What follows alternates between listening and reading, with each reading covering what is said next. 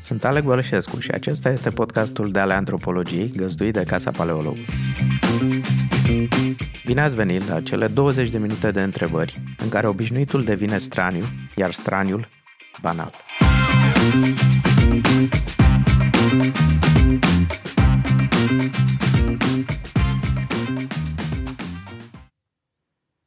Bună ziua, bine ați venit la Dale Antropologiei, astăzi cu Alexandra Bălășoiu, coregrafă, codirectoare artistică la Areal, mamă curatoare la Indiebox și deja râde, și inginer auto aerospațial. Uh, unde încap toate astea? Într-un corp. Hmm. Încap într-un corp și nu e, uh, nu e ușor tot timpul să încap într-un corp. Atât de multe lucruri. Ești un corp sau ai un corp?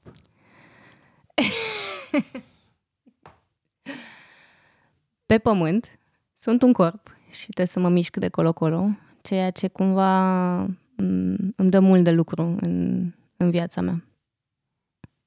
Și unde, unde ai un corp? Unde am un corp? Dacă pe pământ ești un corp, există un alt loc unde ai un corp? Sau doar pur și simplu te-ai plasat în context și ai spus sunt un corp, sunt pe pământ, sunt un corp? Da, cam așa. Mhm. Ideea în care te-am invitat este să vorbim într-adevăr despre mișcare. Uh-huh. Uh, mișcare în sens coregrafic, uh, dar și antropologic, dacă ne permite timpul. Și voiam să te provoc să ne povestești despre cum ai ajuns de la ingineria aerospațială la mișcarea corporală, coregrafică. Um, da, e o poveste în multe acte. Um, cum am ajuns? Mișcându-te, probabil. am ajuns prin mișcare, da. Am ajuns prin, uh, evident, oameni pe care i-am întâlnit și care m-au îndrumat într-un fel sau altul. Uh, am avut de mic așa un soi de talent la uh, matematică. Uh, care a crescut așa în alte talente la uh, informatică, automatizare și un potențial din ăsta de dezvoltare spre o zonă foarte automatizată a vieții, uh, care apoi cumva, nu apoi, în același timp era contrabalansat de um, o viață artistică, să zicem, nu la fel de mult uh, hrănită în familie, un pic mai puțin uh, crezută, cred că e cuvântul corect. Um, și na, ea, viața asta artistică pulsa acolo în paralel cu viața matematică, doar că în primii ani de viață, din oarecare context, mai degrabă viața matematică a, a crescut și s-a întâmplat și a, a devenit foarte bine structurată și s-a conturat destul de clar direcția asta a ingineriei de un fel sau altul. La propunerea tatălui meu am acceptat uh, ingineria aerospațială. Mi s-a părut o idee bună. Am zis, uh, sună bine. și nu, am crescut în direcția aia. Mm-hmm ai fost hrănită în această direcție, însă, cum spuneai, partea artistică nu s-a lăsat mai prejos și a încolțit și probabil un, un mugurit și înflorit, cum? De capul ei? Sau? Partea artistică, hm, am florit de capul mamei, nu de capul tatălui, uh, care cumva inițial a preluat tascurile, a, nu știu, mi-a făcut temele mai degrabă. Ea, la desen, m-a ajutat să desenăm corect cercurile și culorile și toate lucrurile astea. După care Na, mi-am dorit să cânt. Mi-aduc aminte că în clasa întâi aș fi vrut să... De fapt, cred că am cântat. Am cântat la... M-am prezentat la, la școală cătă, cătălând. Cântând piesa Mădălinei Manole, Fată dragă, nu fi tristă. Uh, și ai mei ziceau că nu cânt bine, cânt greșit. Mm-hmm. Așa? văd după mimică pe care ascultătorii evident că nu o văd, că nu ești de acord. Neapărat. Uh, sunt de acord și nu sunt de acord în același timp, în măsura în care, da, poate că nu aveam o ureche muzicală bine dezvoltată, poate că m- nu le suna lor foarte bine muzica pe care eu o cântam, dar cred că putea fi la fel de bine și acea latură fi, nu știu. Încurajată. Încurajată, da. Mm-hmm. Bun. Când a fost încurajată? Că tot, nu, tot eviți. eviți momentul declicului și asta uh, spun imediat de ce vă interesează, dar întâi aș vrea să aud povestea de la tine. Când a fost momentul acela al declicului? După, după ce ai devenit un inginer aerospațial? În timpul formării? Înainte? A fost o chestie așa underground? A fost o vibrație underground, cred că mereu, că de-aia am început din, uh, din trecut. Um, dar, um, da, declicul de click, cred că s-a întâmplat când eram pe scena teatrului de revistă Alexandru Davila din Pitești uh, și nu știu, a fost un moment, era o perioadă, perioada liceului, în care cumva încercam să negociez destul de mult între aceste două laturi ale mele. Aveam școala pe de-o parte, liceu, pe de altă parte teatru, un job, pe atunci era chiar un job pentru mine devenise și încercam cumva să negociez între cele două lumi. Și nu era, devenise dificil, primisem foarte multe uh, să zic, forțe antagoniste în acest proces.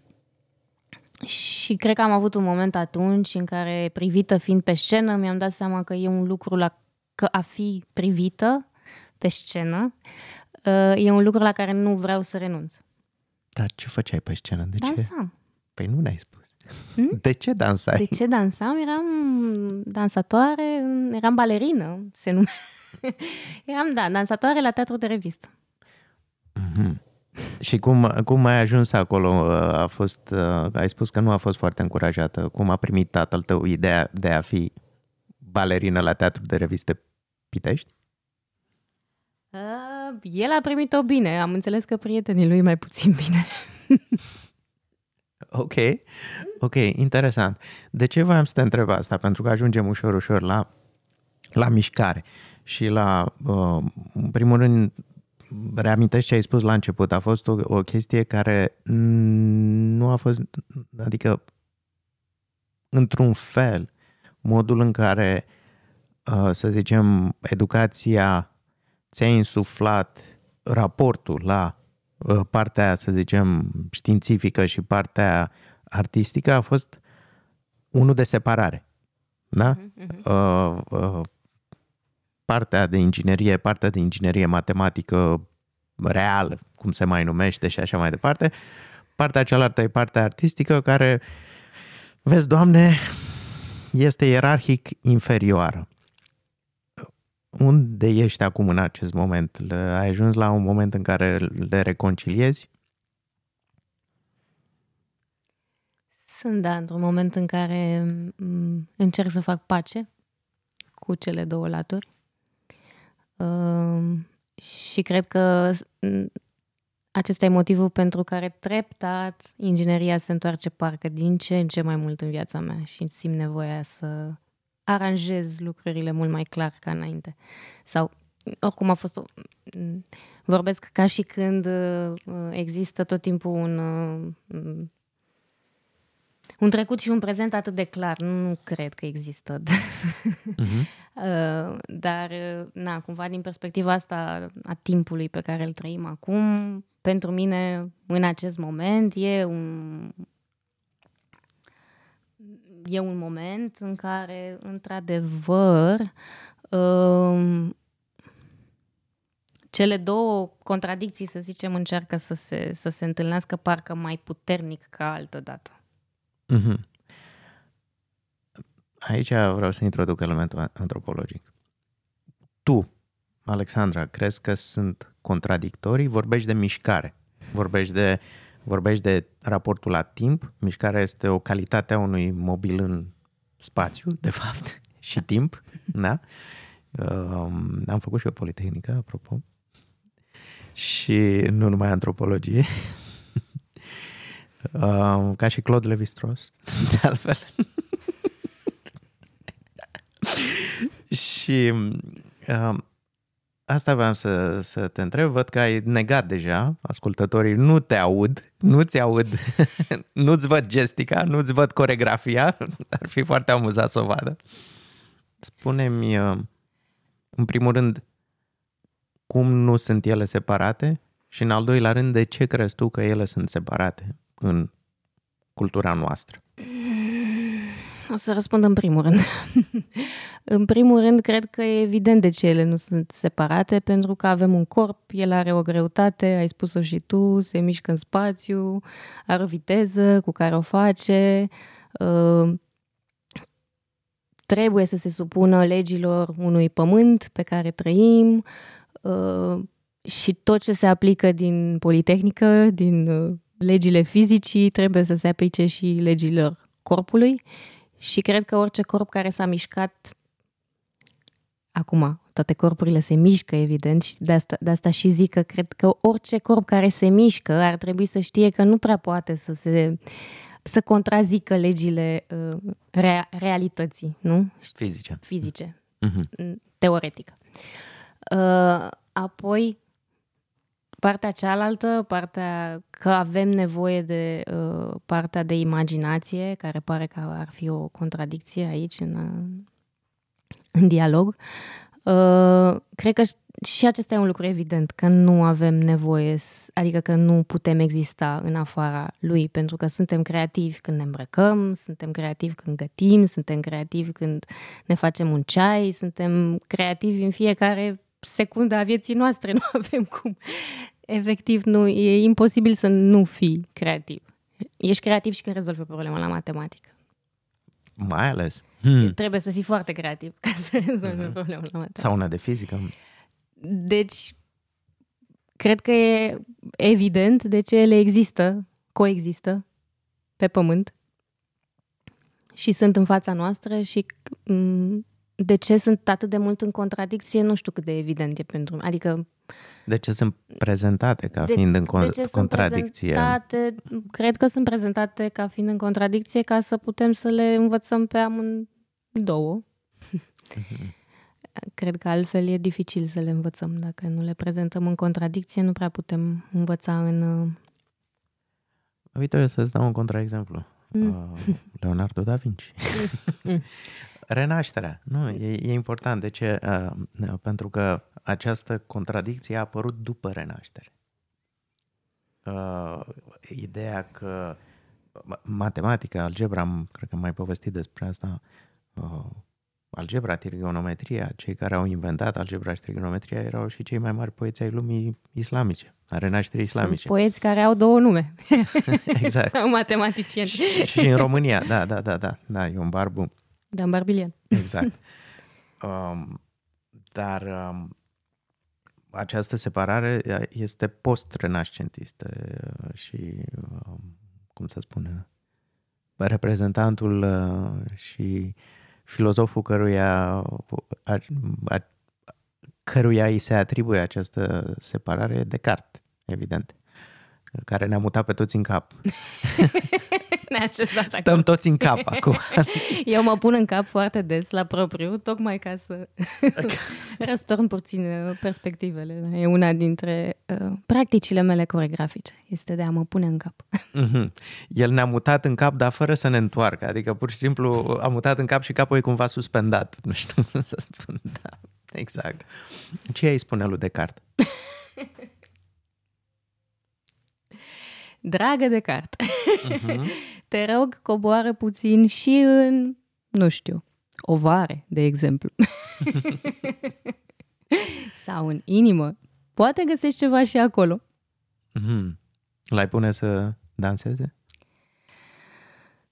L-aș pune să respire mai întâi. Știu că e așa un sfat care, inclusiv pe mine, dacă mi-l... Uh, uh eu, dacă mi este dat uh, în, uh, într-un moment în care nu vreau să-l primesc, dacă mi se spune așa imperativ, respiră, Alexandra, mă voi enerva.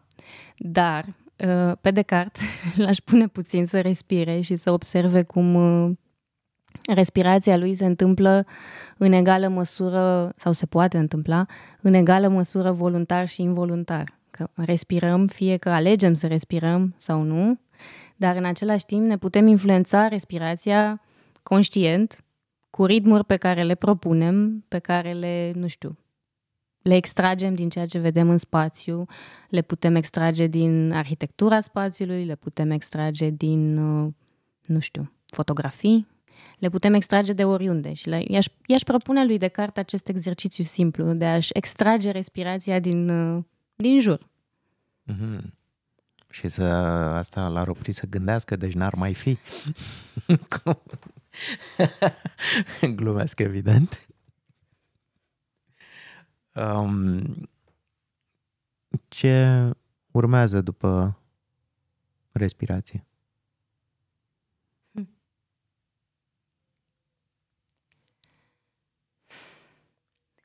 Cred că urmează un soi de topire, de um, fluidizare a limitelor. Um, cumva un simț al, uh, al nediferențierii între uh, mine și celălalt, între um, corp și uh, masă, de exemplu, între un corp și o carte.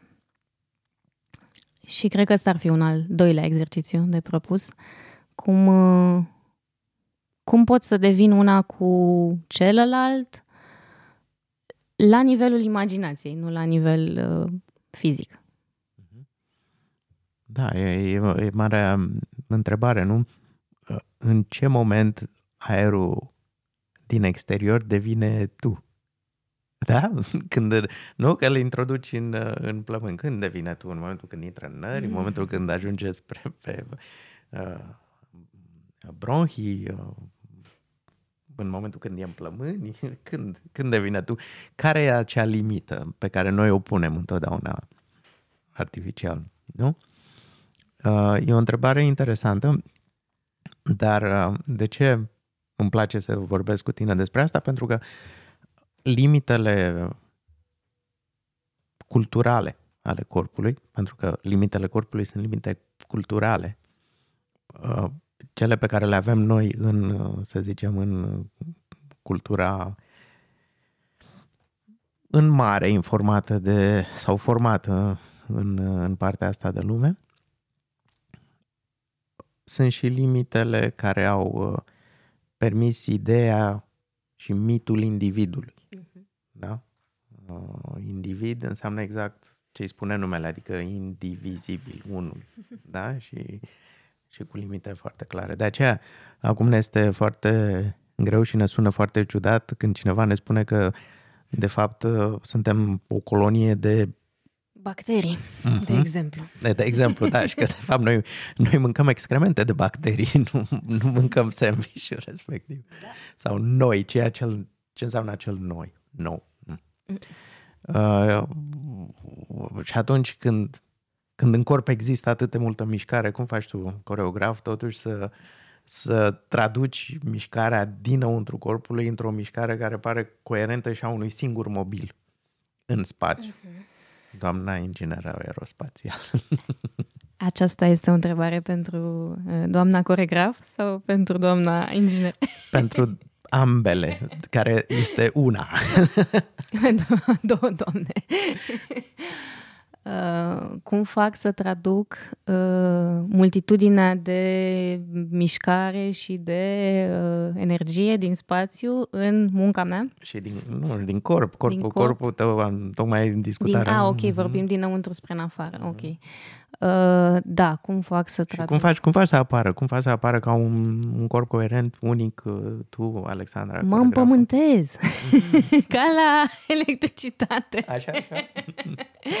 îmi, îmi pun uh, tălpile pe podea, unde este ea podeaua, pe unde o găsesc, îmi pun tălpile și mă, mă împământez, îmi uneori chiar îmi ating la propriu limitele corpului, ca să-mi aduc aminte că sunt un corp, că am uh, piele, că am oase, că am mușchi, că am fascie, că am că am tot felul de lucruri care sunt corpul meu. Ți-am răspuns la întrebarea de mai devreme, fără să vreau. Ai sau ești aici?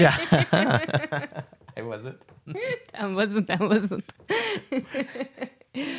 în, în perioada asta recunosc că am nevoie să-mi aduc aminte că am un corp, ca să mi-aduc aminte să am destul de multă grijă și de corpul meu, nu doar de, uh, nu știu, doar de Descartes.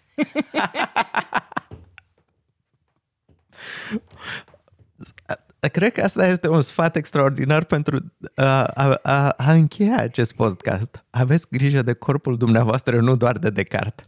Mi se pare fantastic. Uh, mai ales că intrăm în, și suntem deja într-o perioadă absolut obsedată de, de, um, de matematizarea uh, vieții organice și de, de matematizarea nu în sensul bun poetic al matematicii, ci de eficientizarea uh, ei. Deci aveți grijă de corpul dumneavoastră și nu de Descartes, sau nu atât de mult.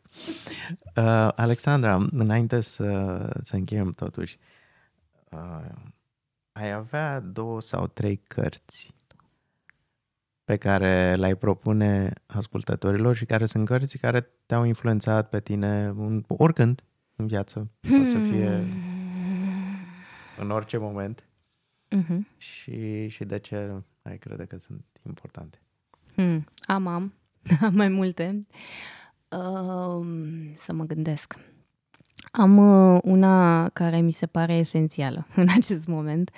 Uh, nu mi-aduc aminte autoarea, dar uh, e, este cumva, cred că se numește conceptul continuum și este uh, legată cumva de o... Naștere. Naștere. O, o știi? Da. Da? Okay. Da, bineînțeles. Bun. Păi și eu am un copil. ok.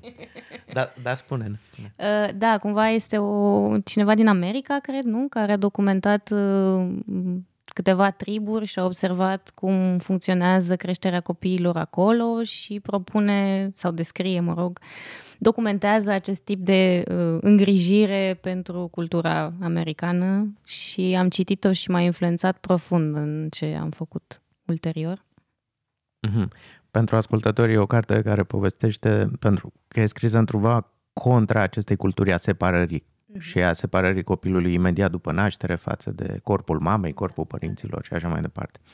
Și observă cum în culturile, să zicem, nemoderne, copilul rămâne aproape de corp, mm-hmm. de corpul de obicei al mamei, dar nu doar, pentru foarte mult timp. Fie marsupii, legat și așa mai departe, de spate, de față.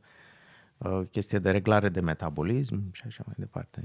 Și eu mi-am purtat fetița la piept foarte mult timp în marsupiu din acela. Da. Uh, și n-a dormit singură. E, scrie foarte mult împotriva acestei practici de a-ți lăsa copilul să doarmă singură și să plângă până adorme, de exemplu. Așa. A doua carte, o să zic, din uh, scena dansului uh, românesc, uh, o carte de Raluca Ianegic, pe care am citit-o înainte să dau admiterea la facultate, Vid și plin. Iar a treia... Dar de ce e importantă vid și plin? E importantă, în fine, a fost importantă pentru mine, că mi-a... Um, m-a pus în legătură cumva mai profundă cu domeniul pe care, uh, la care am bătut la ușă. Uh, și cred că, acum, importantă pentru toată lumea, Poate sau nu poate fi, da. Poate fi, pentru că cu toții ne mișcăm. Și cumva, fiind o carte uh, scrisă de uh, o persoană care s-a mișcat mult între multe lumi, cred că cred că are acolo niște înțelepciune și e o carte ușor de citit. E micuță, e subțire, se citește repede, e nu, că am, am, plimbat, am plimbat multe cărți prin casă în ultima vreme, le tot, le tot deschid, le tot închid, le tot mut, le tot așez, mai citesc câte ceva din una, din alta. Chiar era o întrebare rămasă nerăspunsă de la doamna Tujaru, care a venit la Flor Pietre și alți demoni, unde folosim foarte multe cărți și se întreba dacă autorii spectacolului au și citit cărțile sau doar le folosesc scenografic? Și răspunsul este da, oricum ă, spunem de fapt despre ele, vorbim cu onestitate în spectacol. Pe unele le-am citit, pe altele ă, ne dorim să le citim, pe altele le-am primit cadou. Uite, asta e o întrebare bună. Ce carte vrei să citești? Ce carte ți-ai dorit să citești? Of am biblioteca plină. Mm-hmm. mă omori cu întrebarea asta. Mă doare, această întrebare este dureroasă. Păi nu, nu, nu. Hai să atunci să încheiem pe o temă mai puțin dureroasă. Uh, eu îți mulțumesc că, că ai venit și ți-ai luat timp pentru, pentru această conversație și sper să ne mai vedem cu siguranță. Eu te voi mai vedea pe scenă acum. Uh, da și uh, până data viitoare vă mulțumesc și dumneavoastră pentru atenție. Mulțumesc și eu. Asta e tot pentru astăzi. Mulțumesc Casei Paleologu pentru găzduire și echipei de aici pentru producție. Ne găsiți ca de obicei pe paleologu.com. Dacă doriți să aprofundați filozofia sau antropologia, pe site găsiți oferte de cursuri variate și incitante. Dacă aveți teme care vă preocupă și ați dori să fie dezbătute antropologic sau doriți să sugerați invitați, contactați-ne la antropologia.paleologu.com cu mențiunea de ale antropologiei. Vă mulțumesc! Thank you. Thank you.